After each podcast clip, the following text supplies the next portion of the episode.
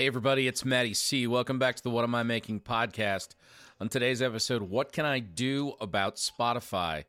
In the wake of two volatile essays that I published on the dangers of Spotify, folks in my life have asked, but what am I supposed to do about it?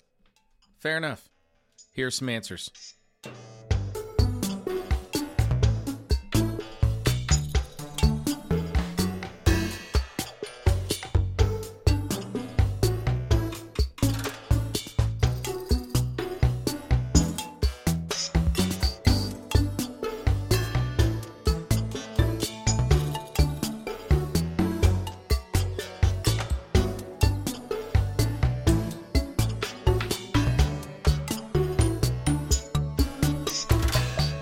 Hey, everybody, it's Matty C. Welcome back to the What Am I Making podcast. It is really wonderful to have you here. Today, an audio essay called What Can I Do About Spotify? In the wake of two volatile essays that I published on the dangers of Spotify in December, folks in my life have repeatedly asked, but what am I supposed to do about it? Fair enough. Let's go through some answers. Before we get started, I want to make sure that you are subscribed over at the Substack. It's What Am I Making? www.substack.com. If you could like, rate, and review this pod wherever you're listening, that would be a huge help. And make sure that you are signed up today for a paid subscription. Your paid subscriptions are what make this place run. You can sign up for a paid subscription at whatamimaking.substack.com for just as little for as little as five dollars a month. All right, let's get into the episode. I stirred up quite a shitstorm with my piece on Spotify Wrapped that was released in early December. My attempt to truly explore the economic realities of digital music streaming and Spotify specifically was met with a fair amount of quick rebuke and a small portion of hesitant support. It quickly became one of the most read articles on What Am I Making so far and sparked myriad conversations with people in my day to day life. In an effort to clarify my point and further aim your collective ire at Spotify, I published a follow up piece in which I offered five ideas that could be implemented to help musicians be paid more fairly.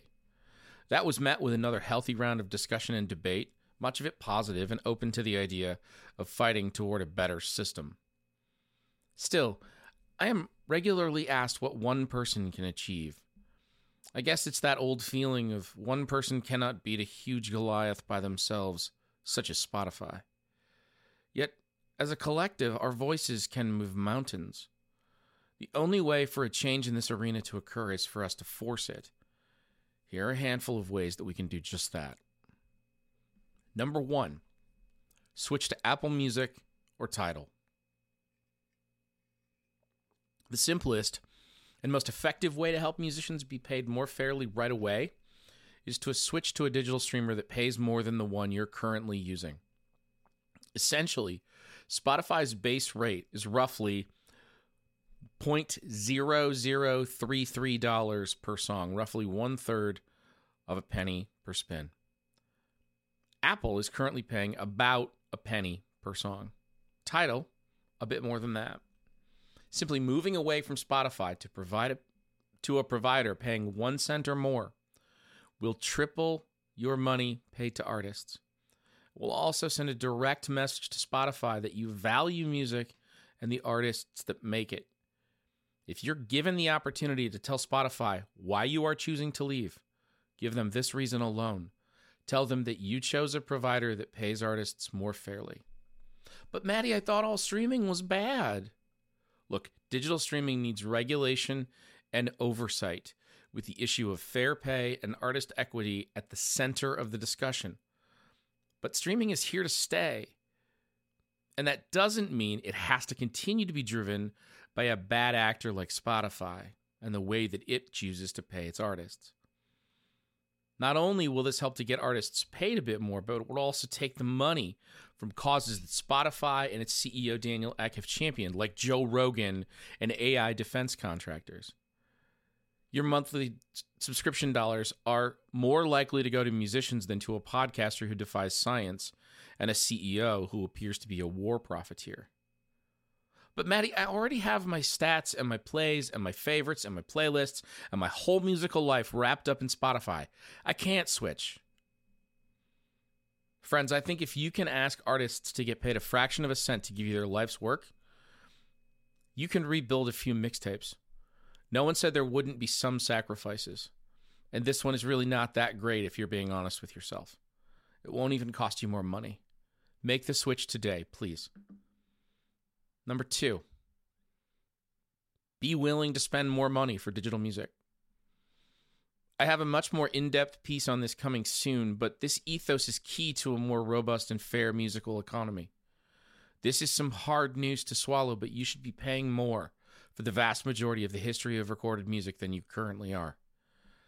As I have said repeatedly, digital streaming is here to stay. And it should be. It has the potential to be good for the environment, the consumer, the artist, and even the corporations who populate the music business. It just needs to be built on a system with more fairness and transparency for the people who create the art that makes the entire machine operate. Hard research will need to be done by more accomplished data scientists than I am, but it doesn't take a Fulbright level scholar to see that raising the per song rate and still keeping the full inventory the same as it is right now is going to raise the cost of a monthly subscription. We need to learn to be okay with that. There's truly not another analog in the world that works the way that digital music does. Try to rent any movie you want with just one Netflix subscription. It won't even come close. Our family has more than $100 a month in movie and TV streaming, streaming subscriptions. Yet, I am still often forced to rent movies. Music doesn't work like this at all. A new hot record, hard to find an old single, doesn't matter. It's all there and included for no extra charge. While I have no firm idea yet what the best pricing structure moving forward is, there is very little chance it is going to be all of the music you want, all of the time, for $20 a month or less. Upon publishing those first two pieces, I was inundated with music fans who virtue signaled hither and yon to prove how much they had shelled out for concert tickets, merchandise, and vinyl. That's all wonderful. But as I've discussed in those other pieces, those are additional expenses for other goods and services and should be treated as such. The question is are you willing to spend more money on the music itself? And if so, how much more? There is no way to know what the threshold is, but once it gets too costly, folks are likely to go back to stealing music the way that they did before digital streaming became de rigueur. So what's the ceiling? Is it $30 a month? Is it 50 more? The point is that musicians are forced to thread a needle that no other industry is threading at the moment. Offer the product too cheaply and musicians will starve. Charge too much and the theft will just return once again. There has to be an equitable way to do this. Part of that means we all need to be ready for the cost of our subscriptions to go up. Number three, direct artist interaction. When I say that you need to pay for the music, I don't want to make it seem that you should not be encouraged from buying tickets, clothing, and physical media directly from your favorite artists or from your locally owned record shop. You should absolutely go and buy as many of these things as you can and want to. But there are a few caveats I would offer as a couple of helpful hints for you to get the most bang for your buck in helping out artists. Number one, Order from artists directly.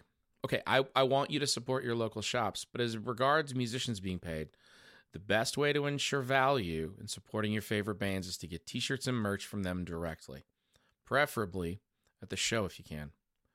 Buying online through a band's website is cool too and most appreciated. In most cases, almost all of the proceeds that an artist will be eligible for with a purchase can be achieved by ordering this way. Even for Taylor Swift, this is true. Number two, shop local.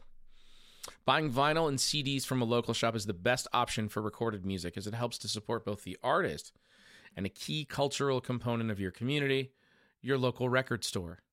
Key to note though, album sales that are used will not benefit the artist you're hoping to support.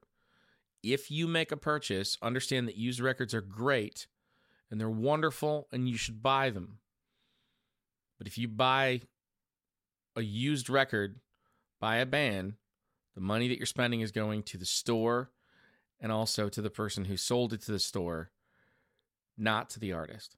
I know that's obvious stuff, but I want to point that out. So if your purchase is designed to support the artist, you'll want to buy new vinyl or new CDs. Number three, find bands in your area that you either enjoy or that sound interesting. Typically, a cursory reading of your local events calendar or your region's arts and culture magazine will give you a couple places to start. Go see a show by a band you know nothing about. Stopping in for just half an hour and paying a $5 cover can give a young band a sense of purpose and momentum. Foster that whenever and wherever you're able. Number four, Bandcamp is a remarkable resource for finding and supporting bands.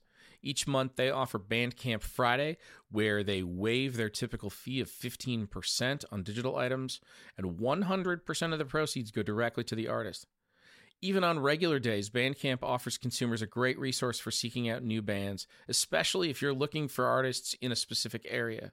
It's a great way to find new music in your region. For bands, it's a way to host music with no upfront costs and to sell and release digital music quickly and with the opportunity to make a little income. Many artists on Bandcamp will even offer pay what you want titles that offer the chance for customers to download for no money at all or a fee that they feel free to come up with that they're comfortable with to support at whatever monetary level they choose. It's a way for artists to generate money and for consumers to support the bands they love. And the fifth way that you can have direct artist interaction and really help out is to find a way to tip your favorite acts through Venmo, PayPal, or Cash App. Almost all of your favorite artists would be willing to accept a tip from you, and more than you might think, would probably even be willing to personally answer an email to get it from you. Don't be shy. Now, don't use this tip as a way to ingratiate yourself either. That said, many of the bands you love have a virtual tip jar on their website, and even if they don't have one, if you reached out through social media or email and said, I'd love to send 10 bucks or 20 bucks to the band, they'd happily find a way to get that cash from you. This is great if you want to say a quick thank you with a few bucks or if you'd like to make a fi- financial contribution but you just don't need your life cluttered up with more swag.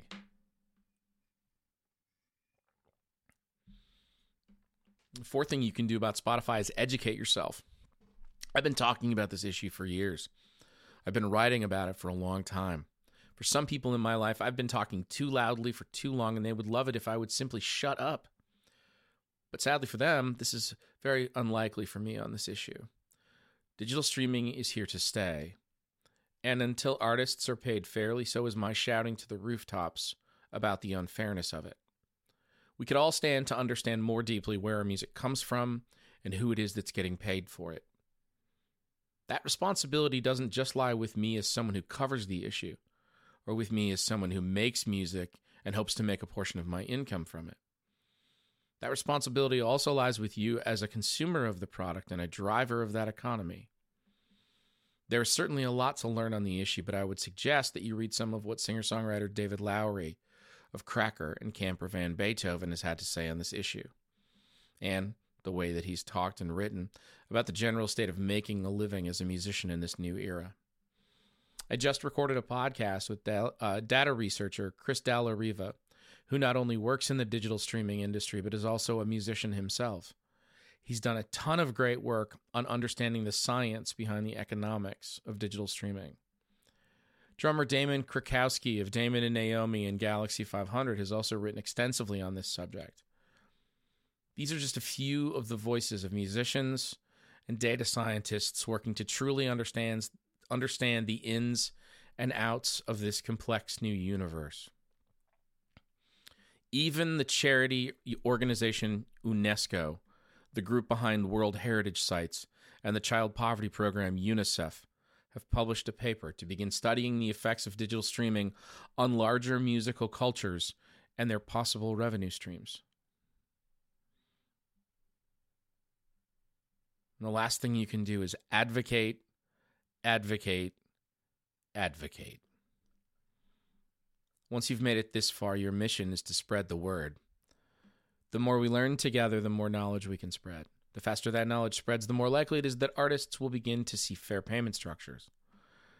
Doing the things listed above will require some time, attention, and probably a little bit more money.